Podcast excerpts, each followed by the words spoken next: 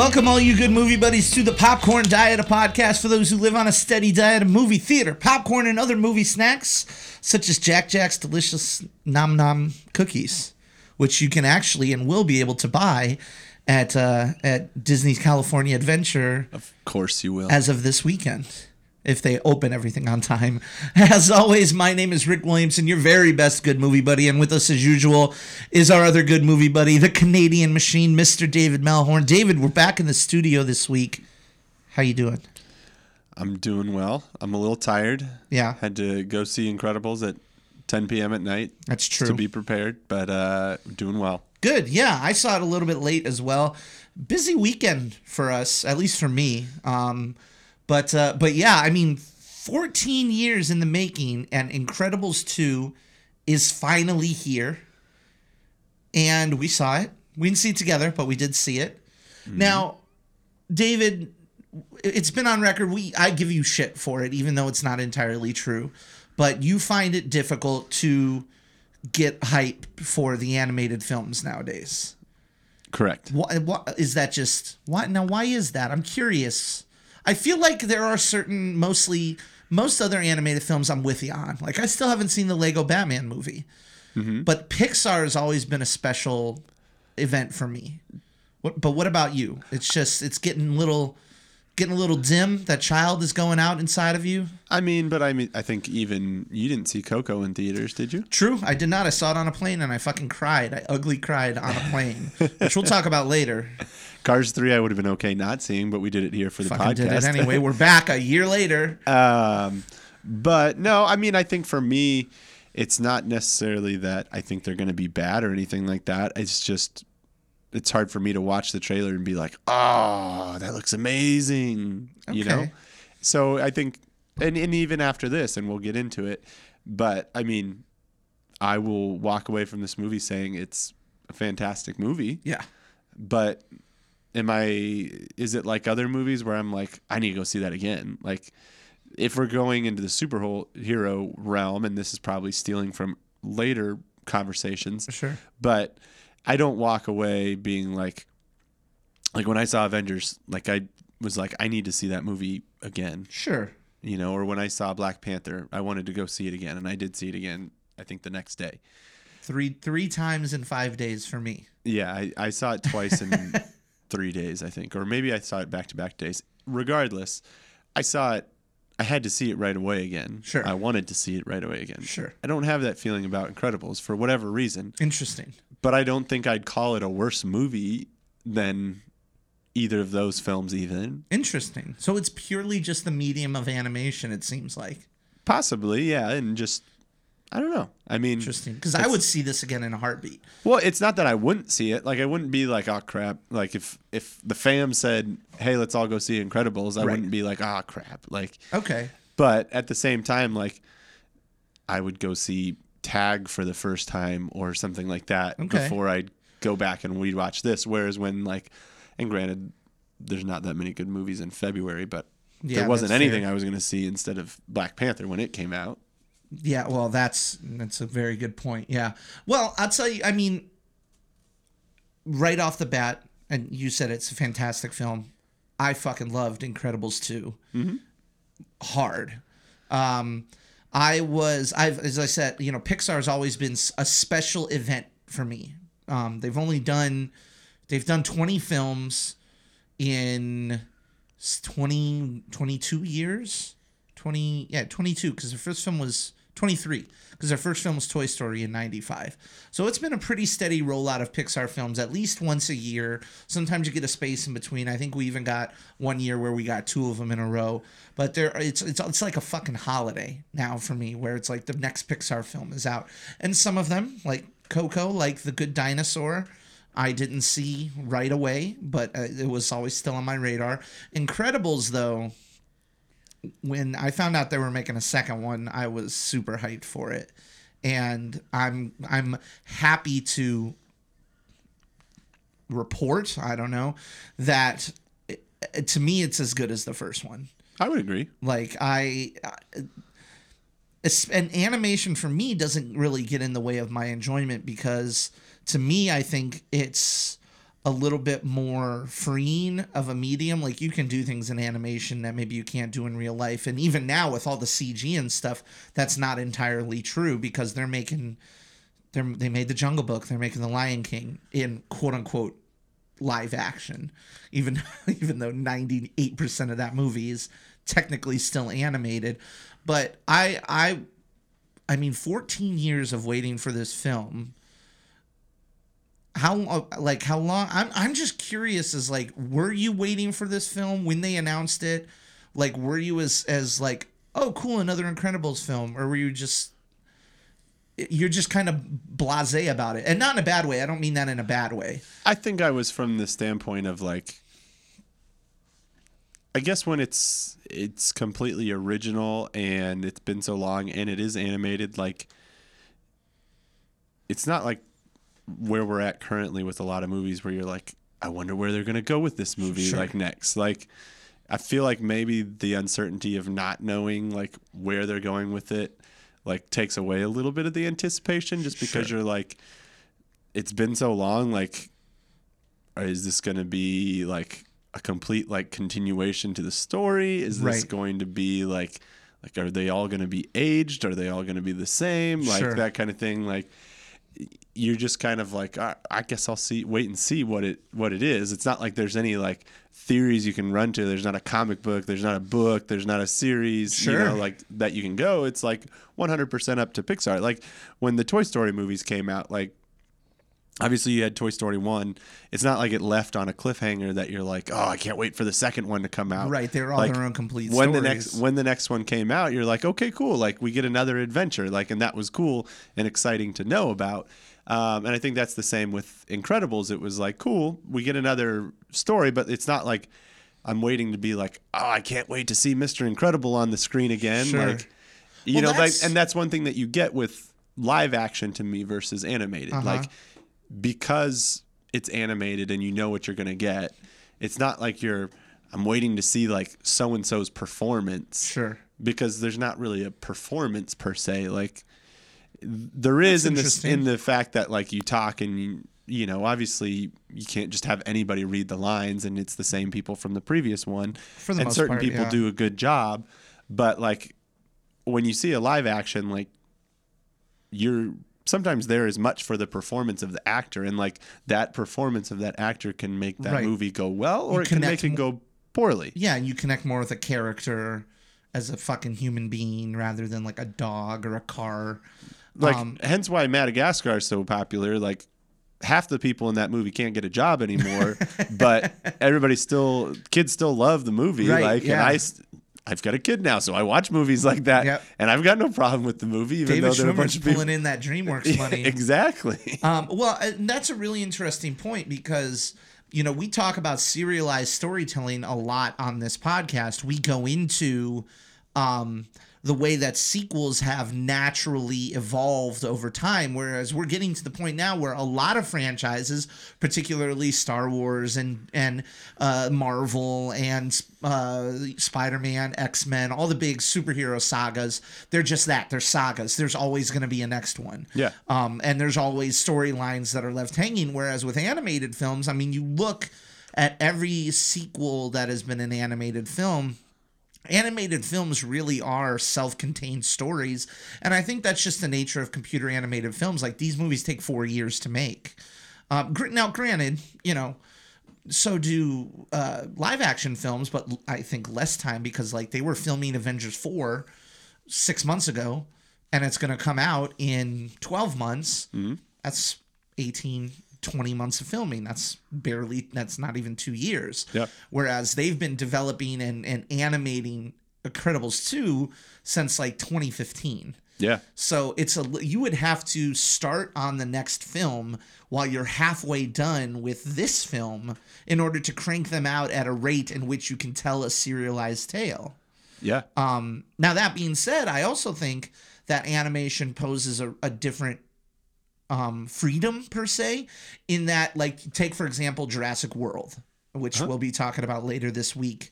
Uh, Jurassic World was a remake, or I'm sorry, a sequel slash reboot, uh, a film that essentially copied a lot of the first film. Same with the Last Jedi, but it took the the actors from the previous and it aged them in real time. So Doctor Wu, okay, Doctor Wu was in, at Jurassic Park 20 years ago. Malcolm, Ian Malcolm's back. Um, you look at, you know, the Avengers films, you know, Tony Stark has been through 10 years of shit. You look at, and in some cases with animated films, very, very, very rarely do these films age their characters in the same time in which these films rolled out.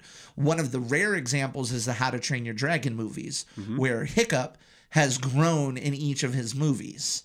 Um, which I find interesting. Incredibles 2 does the exact opposite. It take it, it takes advantage of that medium to tell a story that literally starts the second the first one ends. And I just I think that's interesting. I think that they chose specifically. I find that an interesting storytelling choice for Brad Bird and for Pixar to say, no, we're not going to skip ahead 14 years. Like there are still stories to tell with a family of superheroes. Absolutely. Um, and so I just I think that that's I think one thing. I think one thing with Pixar because I was with you. uh, I'm with you for the longest time. Like, we'd get a Pixar movie and I'd be like, "What's the next Pixar movie?" sure. Type of thing. When I And I know feel- when and- it ended for you. I Let's feel like here. it ended when we started cranking them out a whole lot more. Like t- for a while there, it was an event. And granted, I was younger, but like Toy Story, we didn't we didn't get Bugs Life till three years later, Was it Toy Story 3? I bet you look at it. and then Toy Story two Yep. came out a year later. But then it was two years before we got Monster Inc. And then it Mm-hmm. was two years before Nemo, one year before Incredibles, but then two years before Cars. cars. And it was like, And then know, after for a while that, there, every year.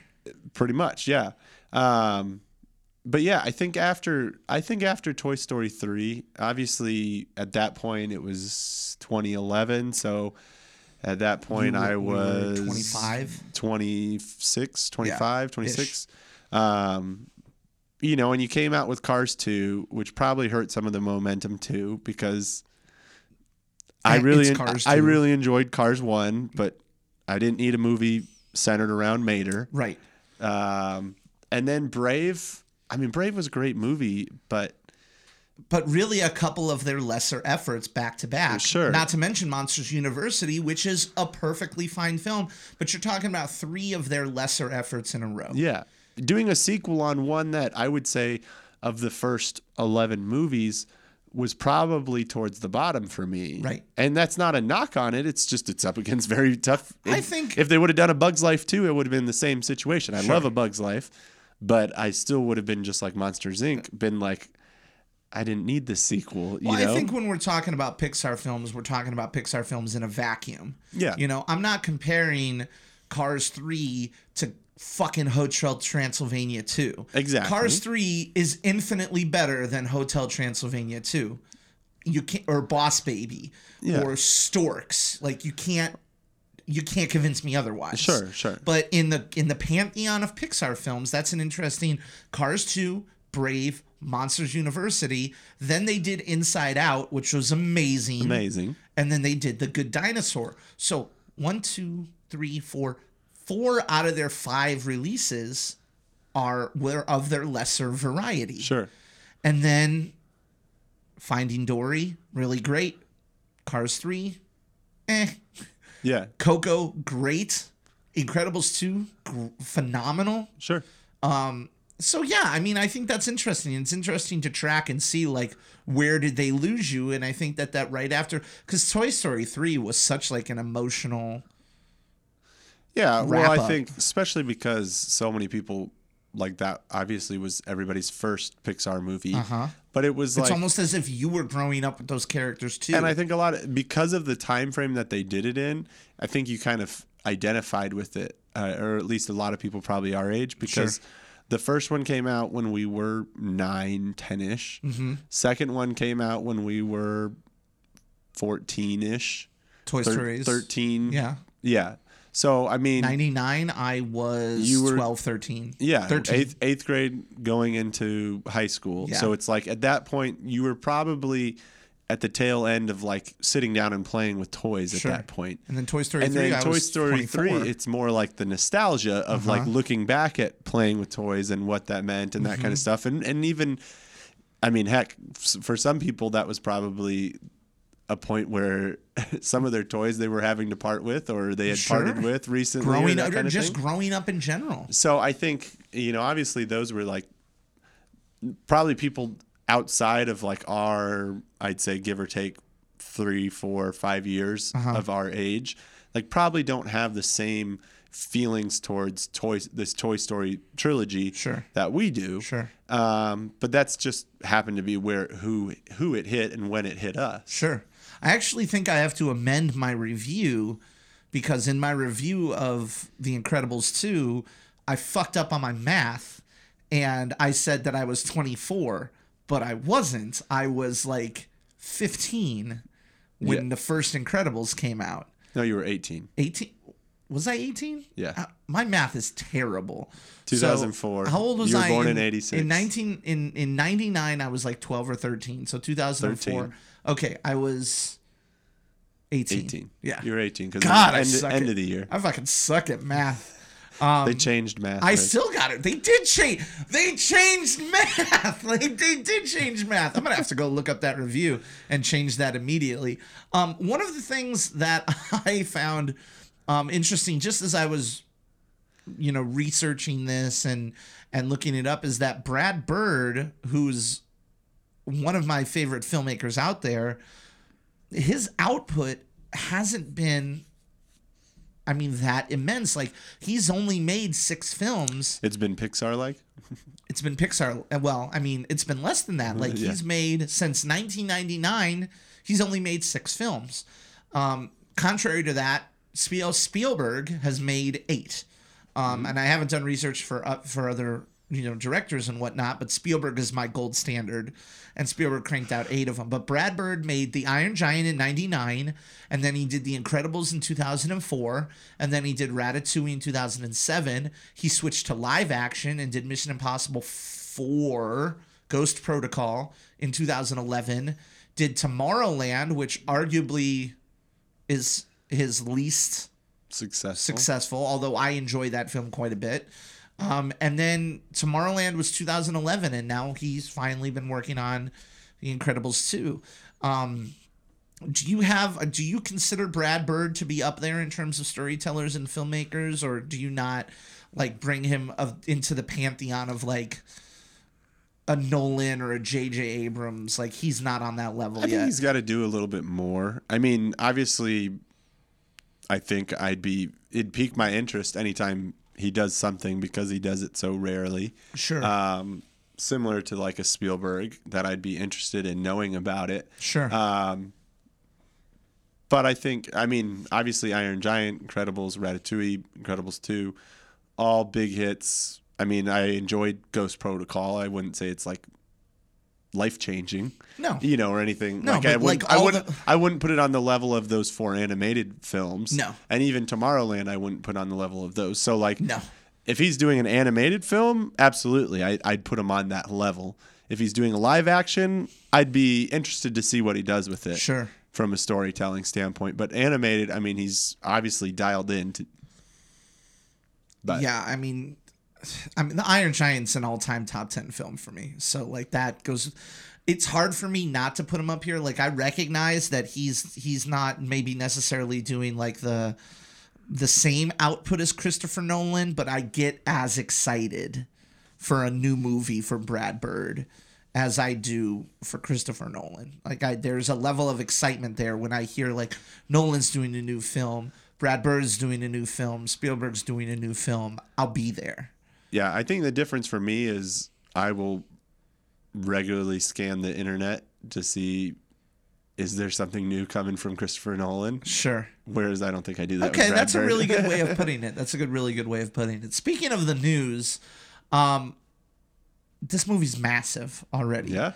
Bigger than anybody anticipated. Most original prognostications had it opening at like 130 million.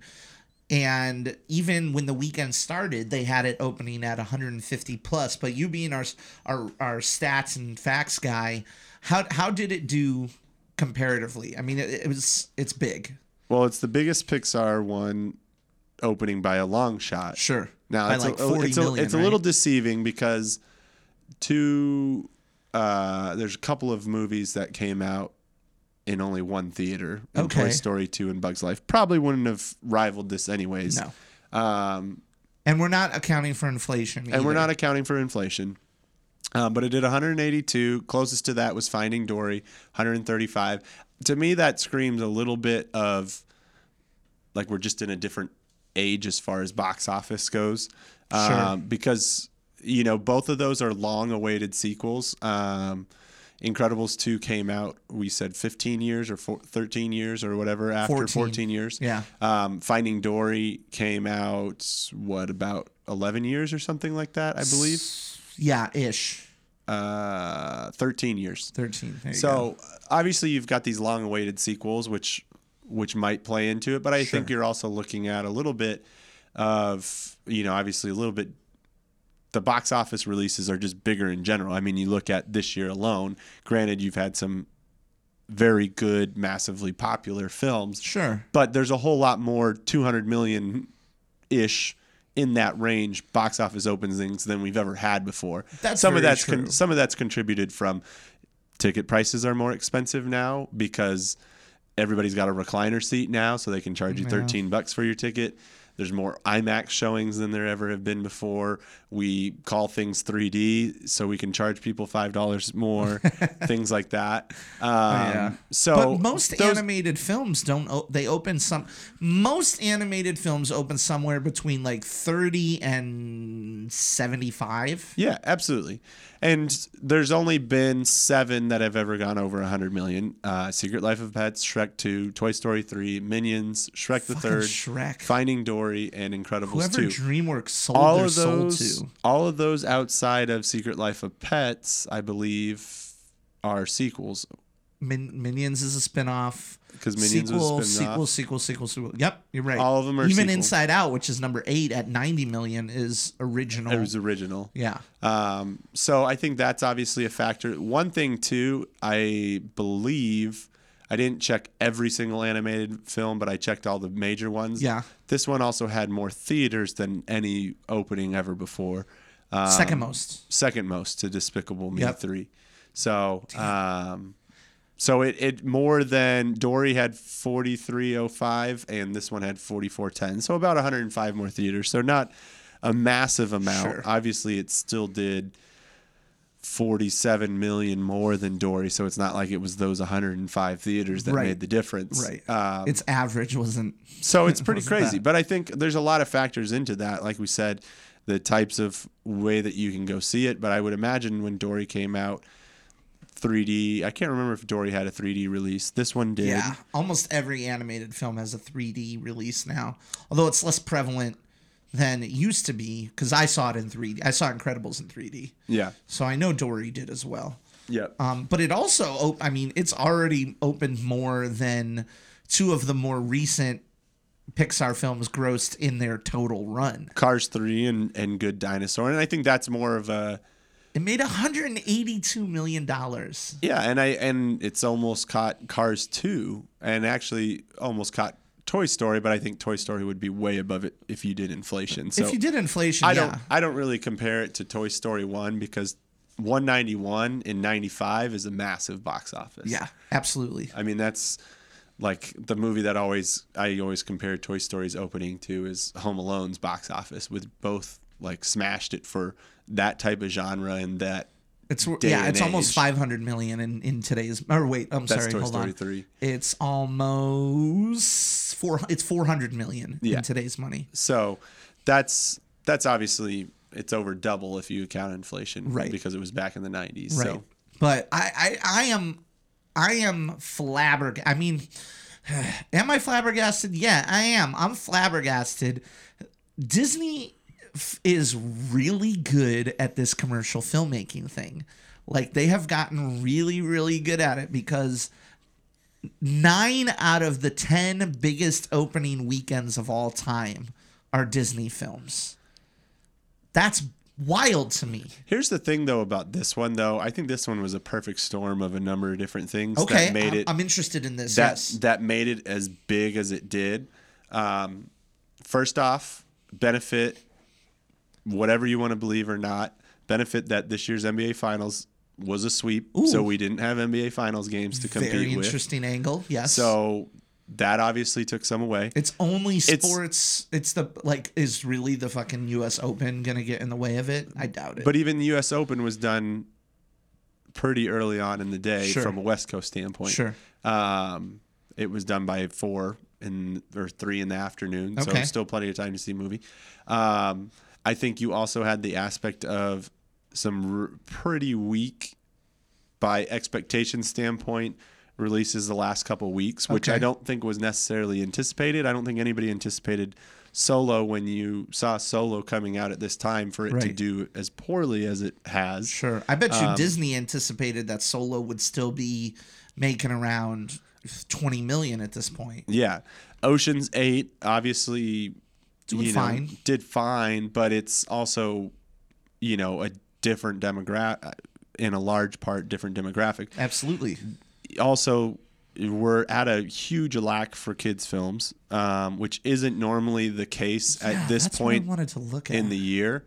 Um, I mean, you're talking the next, literally the highest kids film outside of of Incredibles two is, Peter Rabbit, which was in the beginning of February. but I mean, currently in the box office, I would say it's between either if you call it a kids movie, Wrinkle in Time. If you want to go even further down, Show Dogs, which made one hundred and seventy three thousand dollars.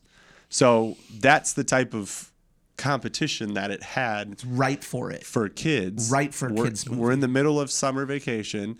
The other thing is, um, you could call this a Father's Day movie, like, It's a family movie. but I mean, like the theme of it, like, Yeah, there's in a big general, like a it's a big it. highlight in the dad, like coping with being a stay-at-home dad. Sure, sure. So, like, you know, being a a relatively freshly new father myself, like there was definitely parts of it that like hit home and like it's from that standpoint where it's like, okay, like I could see this being very popular on a family type holiday like Sure. Father's Day. So I don't think I, I do think it's a credit to Disney's genius as far as, you know, in, in planning that they went for this specific weekend. But I also think it's kind of there's been some movies that disappointed expectation wise. Mm-hmm. I think other studios kind of have dropped the ball and uh, the opportunity. To me, there should have been a kids movie that came out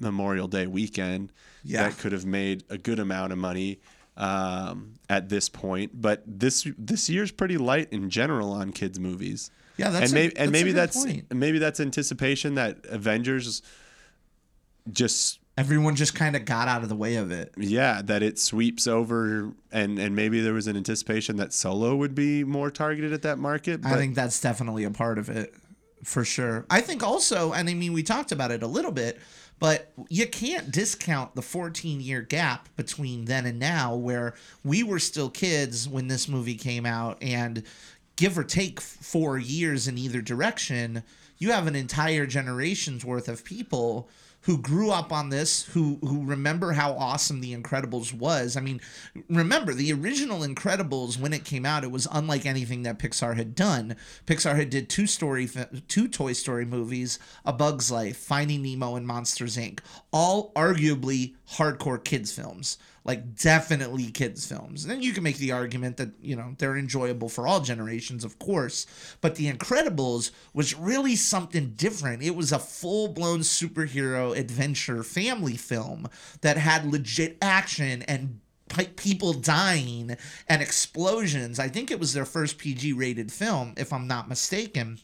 I could be wrong, but I think it was. And you have that nostalgia where the generation that grew up on The Incredibles is now old enough to have their own kids and old enough to bring them to something that is animated. And it's not like introducing your kid to a Jurassic Park. It's completely different because this is a film that can be shared with four year olds. It's a film that can be shared with eight year olds and 10 year olds and 12 year olds and 24, 34, 44 year olds. Like, this is a film that, number one, started building its fan base 14 years ago, and Pixar has managed to keep that brand going, and The Incredibles themselves has had a staying power that really helped, I think. Um, not to mention the fact that in the 14 years that it took to get this film made, they made a pretty damn good movie. And that's kind of the last thing that I wanted to wrap up with, which is like our final thoughts on it. Like, I thought the film, without getting into spoilers, we'll get into spoilers in just a second, but I think this film has some of the funniest stuff Pixar's ever done. I think it has some of the best action that Pixar's ever done. I think it has some of the best superhero action in general. Like the way that they use the superpowers in this film. Granted, they get to cheat a little bit because it is an animated film and they're not exactly playing by the rules of real time physics. But like the way that Elastigirl uses her powers in this film makes anything that the Fantastic Four has ever done look like horseshit. Like th- there are great action sequences in this film. Um, I had an absolute blast with it. The music by Michael Giacchino is phenomenal as always.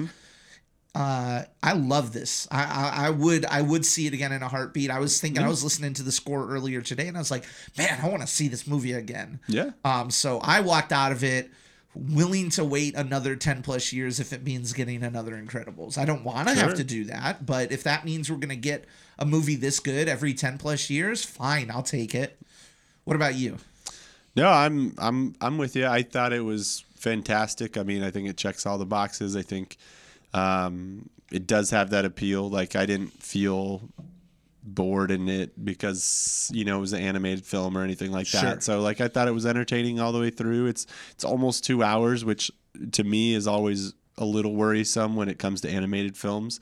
Um, but I thought it moved along well and it didn't seem to drag too much um, in any areas. And like you said, it's funny. There's a couple scenes where you know I'd laughed out loud, Right. um, you know, in it. And I think you know, for me, I think it definitely deserves, um, at least for me, a perfect popcorn. So Yeah, I agree. I'm giving it perfect popcorn as well. It's fantastic. Um, definitely go and check it out. Uh, we are going to get into spoilers, so be warned if you haven't seen it yet. Number one, you're missing out, but number two, we're going to get into it. But before we do, as always, I want to remind everybody that you can get this podcast on your smartphone for free by subscribing to the Popcorn Diet wherever you're listening to us, whether it be Apple Podcasts, Google Play, Stitcher, SoundCloud, or wherever you get your podcasts, you can find us there. So do us a favor and subscribe. Give us a rating. Give us four star, five stars, whatever. I don't care. I, I'll take any rating at this point.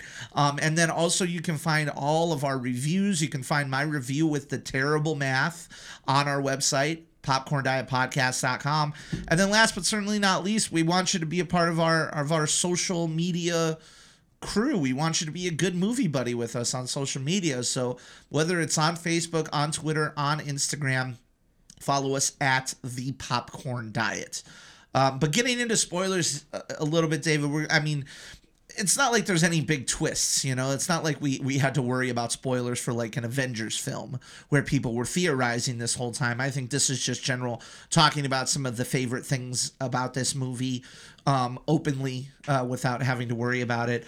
Um, but going back to the action scene, the action, the way that the action is, and the way that they really show these superpowers, um, I thought the whole monorail chase with Elastigirl and the bike and the way the bike split apart and used her elastic abilities and I, I was fucking blown away. Like I thought that was one of the best action sequences maybe of the year. And granted it's animated, I understand that, but still I love that scene. I thought it was great. Like I said, you see all of the ways that they've made three Fantastic Four movies, mm-hmm. and fucking miss the best Mister Incredible can do is like wrap around somebody.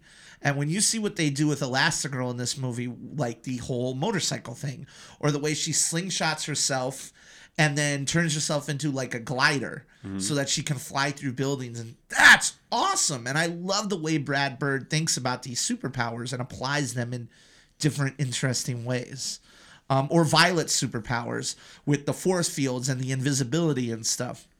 I really like the way that they use those in like a fast, kinetic way so that she's able to something falling really fast she throws up a force field and it bounces off or the electricity or whatever and she throws it on other people like i was just it's creative and that's Sure. i think the biggest word that I, it's a simple word but i just love how creative it is with these superpowers because like yeah J- dash runs really fast and yeah mr incredible's really strong but they throw different wrinkles at them and they throw different scenarios at them that you're not used to seeing these types of superpowers matched up with like when he has to go underneath the boat or something like that Yeah. um and I just was had a blast with them. Were there any particularly that that stuck out for you, or any any sequences where you found yourself like like peak movie going experience? Well, I think as far as like superpowers, I think to be honest, I think uh, I think Mr. Incredible's probably the most boring of, Sure, of the strong ones. guy, Uh, yeah. um, as well as uh, oh, what's the boy's name again? Dash? Dash. I Yeah. always want to call him Flash. Flash. well, anyways, you're not wrong. um, Dash. I think they're probably two of the the least entertaining when it comes to like the actual fights and those Sure. types of things. Um, you Dash know- is really good for comedy. Sure, absolutely. Um, but I love what they do with Violet, and I love what they do with Elastigirl. Mm-hmm. Um, what's uh, Samuel L. Jackson's? Frozone. Frozo. Yeah. That's- uh, um, I like his. I loved all the little unique ones they brought in. Um, I thought it, there was some creative ones within there. like the new and- supers. Yeah, all the ones that got brainwashed and they fought against for the majority of that boat portion. Mm-hmm. Um, I enjoyed them a lot, um, and some of the some of the different things that you saw from there. So um, I I liked it. I mean, like you said, I think there's things that you can do that you couldn't accomplish, like the amount of characters that you could have in the scene doing something with their superpowers and it not be completely overloaded. Right. Like you can accomplish that in an animated film that you couldn't do in like you think of even uh in Civil War Right. when you have the the fight Right. at the airport. Like they're only able to really show like two people, maybe three at a time doing whatever Yeah. they do. Whereas in this one there was some scenes where there was probably like six or seven going on and like your brain could still process. For whatever reason with animated your brain can seems to be able to process more going on because there's not it's not as rich of an environment because there's not like real things in the background and Sure. that it's you know for whatever reason you're able to process it better. So that's kind of cool and something that you know i feel like an animated film lends to. As far as favorite scenes i mean hands down my favorite scene without a doubt is the is the raccoon fight with With Jack Jack? with jack jack and the I, raccoon I think it's literally when I said some of the funniest stuff that Pixar's ever done. That fight. I I would put it up there. I mean, I can't think of much that I would put higher than that as far as actual like just funny. yeah. Like hands down for me. I when can't. rac- I can't when he's think tangled of anything. when he's tangled up in the chair and Jack Jack turns into the the, the flame, flame, guy yep. and just starts like stalking him. Yeah. I was just like this is amazing. Oh, I that that scene I laughed multiple times out loud while I watched it. But absolutely my favorite sequence of the film. Um, and I think having Jack Jack with powers after like the full first movie, like was that build up of like, does he have powers and like wanting to see his first power and all that. Like that was one of the storylines of the first one with Jack Jack. Mm-hmm. And to see that revealed, obviously we saw in the commercials. Yeah, and at the very end of the first film, we saw Exactly. we we heard we saw so I don't know if you remember this, but at the very end of the first film we saw it, but we also got that short film, the Jack Jack Attack, Yeah. which showed the babysitter dealing with the different manifestations Sure. of the powers and whatnot. That's right. I do remember that. Little Easter egg, she played Mozart for Jack Jack, which seemed to stimulate his powers, and then Edna Mode plays Mozart. Yep. Yep. So She that's I found that. appreciated that. continuity. Yep. Absolutely. Um, I love. I mean, Edna Mode is great because they don't overuse her. Yep. Like a, a, a like a perfect example of what maybe other films would do is they would take Edna's character and like insert her into the finale, but they don't. They give her a couple of scenes just like they did in the first film, and they like sh- like when she sees that Jack Jack has powers. When Mr. Incredible brings Jack Jack to is like, I need your help. And she's like, I'm not a babysitter, but then Jack Jack does some shit and he's just like, she's just immediately excited. That's was a great moment. Oh, absolutely. Um, and it's a film full of great moments. Now, how did you feel about the villain? Um, I've heard a lot of people kind of describe it as being a little weak. I actually really liked it. Um, the villain in this film is known as the screen slaver, which is somebody who is able to hypnotize people through their screens. And Elastigirl catches him kind of what two thirds of the way through the movie. Sure. And um, but then it turns out to not be that guy was just another hypnotized pawn, hypnotized pawn, excuse me. And it turns out that it's the sister of the guy who's trying to help the supers get back to becoming legal again. And and this is where I would say maybe this is where it starts to explain a little bit of like my struggle with animated films a little bit is just that like I'm pretty sure f- mm, 5 minutes into her being on the screen I was pretty much certain that she was going to be bad in some way. Yeah. Like her goofy brother not so much, but she just she was that darker character like Sure. Well, not as excited as what her brother was about bringing superheroes and all Sure. that. And so like it sort of seemed to me at least kind of obvious that like in some way like it all just seemed too too perfect, you know, So- from that standpoint. So and maybe it's just that you like I said, I think sometimes with animated films like you have to go with the more straightforward villain because if you're trying to appeal to like a younger crowd. Like Sure. if you do some like Fight Club twist, like kids aren't gonna understand it. Like they're gonna say that doesn't make sense. well, did a similar twist in Frozen as well, where the the ally seemed to be the ally up until the very end. Um, here's a fun fact for you: the the two characters you have Winston Deavor, okay, who is the guy who supports it. He's call me Win, so his name's Win Deavor, right? Her name is Evelyn. Evelyn Deavor. Evil Endeavor. sure. Like it's fucking right there, and Yeah. a lot of people kind of pick that out. Everyone's like, Evelyn Deavor, get get okay, she's definitely the bad guy. sure.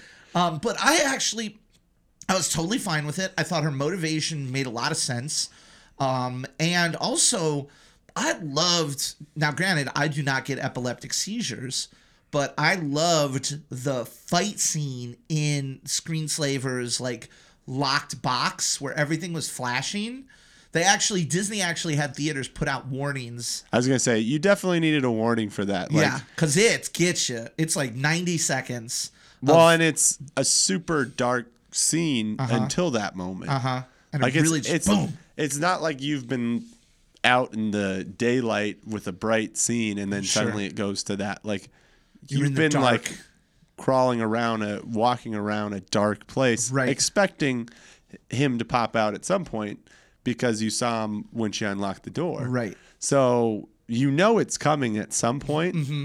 but to go from dark to like that bright Sure. flashing like i'm glad i'm not epileptic It's disorienting. yeah It's disorienting, but I think I mean I think that's the purpose. is It's Absolutely. disor- disorienting for her too. But there was just something about that, and maybe it is the flashes. Maybe the flashes was this dis- disorienting subconscious thing.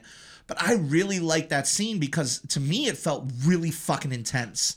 Like that fight to me was really intense. Mm-hmm. It's this close quarters fight. And maybe it was the flashing, maybe it was the settings of it, the fact that he uses like the electric prod to like uh like make her stretching abilities go limp so she had Yeah. like that one limp leg. I just really dug that a lot. I remember thinking like damn this is intense. Yeah. Um and i like how brad bird is able to do that. He's able to put slightly darker things in in these films like in the first incredibles when mr incredible thinks his whole family's dead Yeah. that shit gets serious sure or I mean, I mean, even in this film, like they say a couple of PG level curse words, like they say "oh my god" a couple times, or they say like "we're gonna." You know, surprise the hell out of them, Yeah. and I appreciate that because that's always a, it's like Rango. Like Rango has a couple of like they say like damn in it. And I like that there are like those kids films that are like made for 12 year olds. Not that I'm encouraging 12 year olds to curse, but it makes them feel a little more adults. It makes them feel like they're experiencing something special. So I like that and I appreciated that. And I think Brad Bird's really good at that. But I I just dug all of the action. I really like Frozone stuff. Frozone seems super overpowered in this movie. Um, the way that he saved that one train, or the way that he created the entire snowbank at the end. Yeah. I was like, man, like that's a lot. Like that's. I was like, wow, he's really. That's a lot of fucking winter happening immediately there. um. So yeah, I dug it. I absolutely dug it. Now here's here's a final question for you. And again, you, you might not be as hyped as I am, but I are, I've already answered this question. But would you wait another 14 years if it meant getting a, a really, really good Incredibles 3? Of course. I mean, I've got no problem getting another one. Um, I mean, I'd rather not find out about it until like a year before it comes out or Sure. two years before it comes out. Like, I don't need them to say, like, in 2030, we're coming out with Another Incredibles one. 3. Yeah. Like, if it comes out, I will absolutely see it and, and enjoy it like I did this one. But, like, I'm not like, please, Brad Bird, make another Incredibles. Sure. Like, I'm not going to be tweeting him saying, can we please get another Incredibles? Like, I might. I just as much I just as much enjoy Brad Bird tackle something completely not on my radar. And that's what I loved about Sure. Pixar is that for the longest time, and this even goes against, you know, obviously my love of Toy Story, is that for the longest time, like they were telling you these completely out of nowhere, like unique stories that you never even knew that These original stories. you never even knew that you need to be told. Right. Like, and they were unique characters too. Like, Right. think of Inside Out. Like, who would have thought we'd get a animated film about emotions. emotions? Like, and that it would be so successful. yeah. Like, and even even Finding Nemo. Like, I can't think of another like significant fish movie, even from my childhood, that like The Incredible Mr. Limpet. Exactly. Um, you know, I think I think the closest thing you have to that would be Little Mermaid because you have Yeah. some characters in that that are that are fish. Shark but Tale, starring Robert De Niro, Jack Black, and, and Will Smith. Does again, De Niro do a voice? I feel like you're movie? further making my point. Um, but again, like WALL-E, who would have thought of like like the concept of WALL-E? Like I would have loved to have been in the pitch meeting for WALL-E. Like I gotta imagine some people met it with resistance. We're gonna make the first like, thirty minutes with no dialogue whatsoever. it's gonna be a love story between two robots and a desolated Earth that humans have abandoned. right? Like I would have loved, and that's and that's what I miss from Toy Story or from Pixar to some point. Like sure. I don't feel like we get that as much. We get more safer films like like Cars Three. Sure. We get remakes of ones that we've done before. Now, We get- admittedly, admittedly, and Coco, Coco was them getting back to it, but I think, right. but I think if you look before that, like Finding Dor- D- Dory, Good Dinosaur, to me, kind of checks a a, a normal box. You got Inside Out. It's a little Out, more generic. yeah. Inside Out, I think really their only weak entries are the Cars franchise, which seems to be a franchise that won't fucking die. But like everybody thought that Toy Story 2 was a bad idea. Toy Story 2 wound up being incredible. Everybody said Toy Story 3, like do, like Toy Story 2 was perfect. Why do we have to make a third one? Third one was fucking incredible. Now they're making a fourth one. They actually flipped those. Toy Story 4 was actually supposed to come out first, but it didn't make its deadlines, and they actually cut a year of production off of Incredibles. So Brad Bird's got more to say. Well, the funny thing to me is this is completely off topic, but as I'm looking Perfect, at this list, um, before we wrap up here, what is it about telling animated films with with mice or rats or whatever you want to call them? Like, because you don't have to do it with my here's the thing. My theory is that animated films al- have always been done better when it's not human beings. Sure, and any animated film that involves human beings could and should be remade as live action film do you want Incredibles live action? in films? 20 years i'm fucking there yeah i'll be there i'll be there i'll be there even if i mean look I feel to- like you couldn't do Incredibles as well as they did animated. Like No. I feel like a live action version of it would be worse than it. It'd like, have to be like I feel like Jungle Book could be argued that it was an improvement over the Sure. animated Sure. film. Well, the animated film was made in the f- 60s.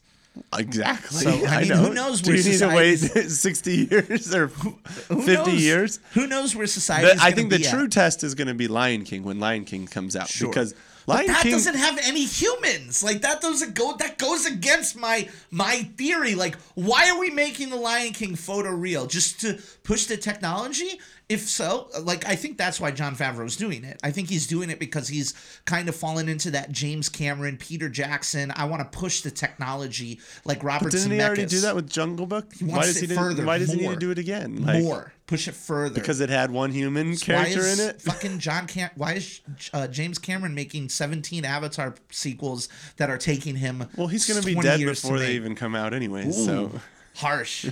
but no, so I think that that's why I think you can tell interesting stories with these different animals as analogies. But like you they- had like the rescuers. You Yep. had uh, what was the Great Mouse Detective? Great Mouse Detective. you had Five let's look at goes. You had Fievel goes West. I you don't think- had, Toy Story franchise, no live action.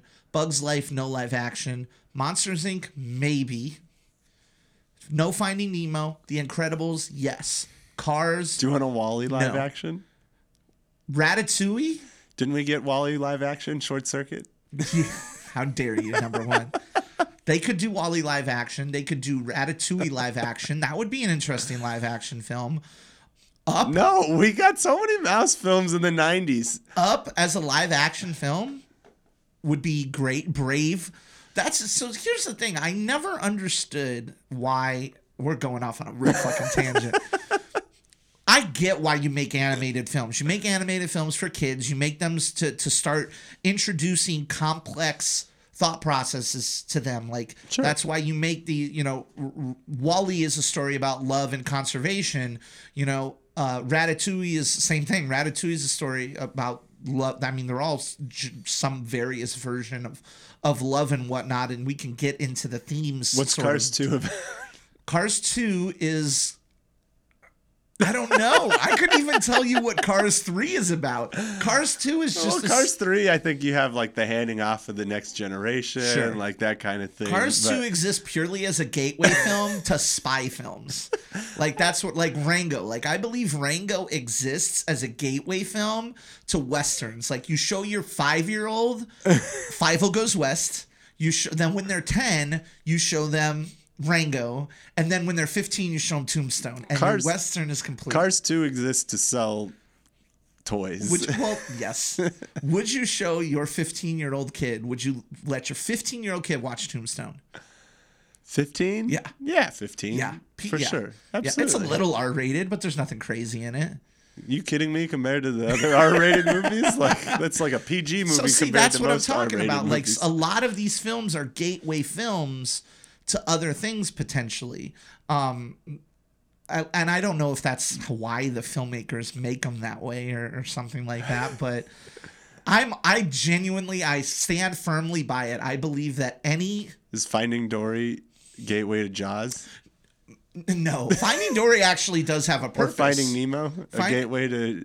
to Jaws. Jaws. Yeah. No, f- uh, both of those films actually have a purpose. You know, the relationship between Are they children going to be and upset that. Bruce is eating people? I would watch that sequence.